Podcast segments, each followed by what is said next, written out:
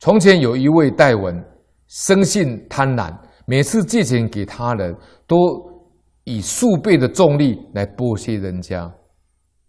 如果稍微延迟偿还，就亲自前往逼手抢手，逼迫抢手。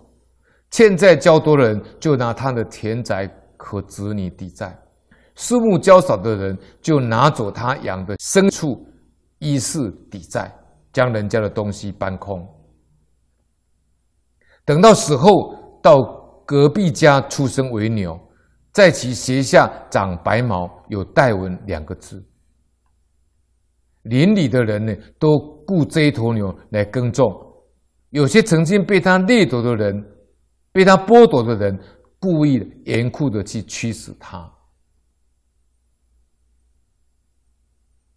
那么这一段呢，就是净空老法师告诉我们的啊。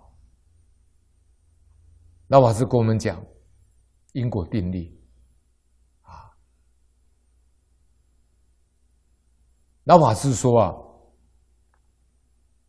他说你没有学佛以前，你不知道，不知道无罪。但是你听到佛法以后，你就不能再造罪业了。再造罪业就是明知故犯，罪加一等。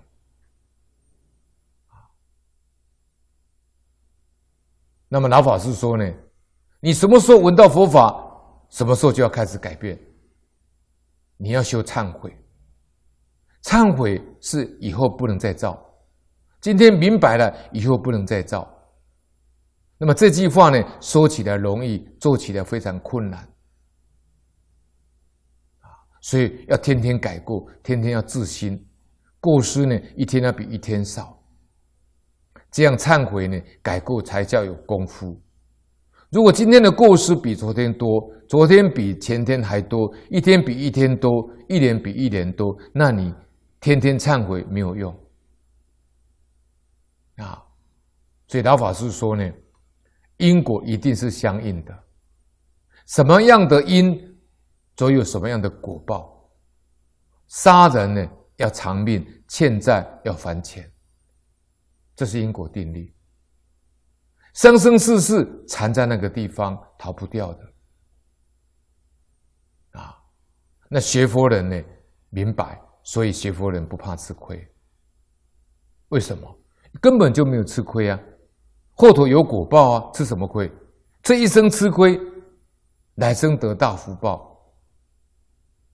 中国古人说一句名言：“吃亏就是福。”反过来说，占便宜就是祸害啊！你这一生占别人便宜，来生你就要吃大亏了啊！所以，老法师这一段开示呢，啊，跟这一段故事呢，戴文这个故事呢，啊，非常的接近。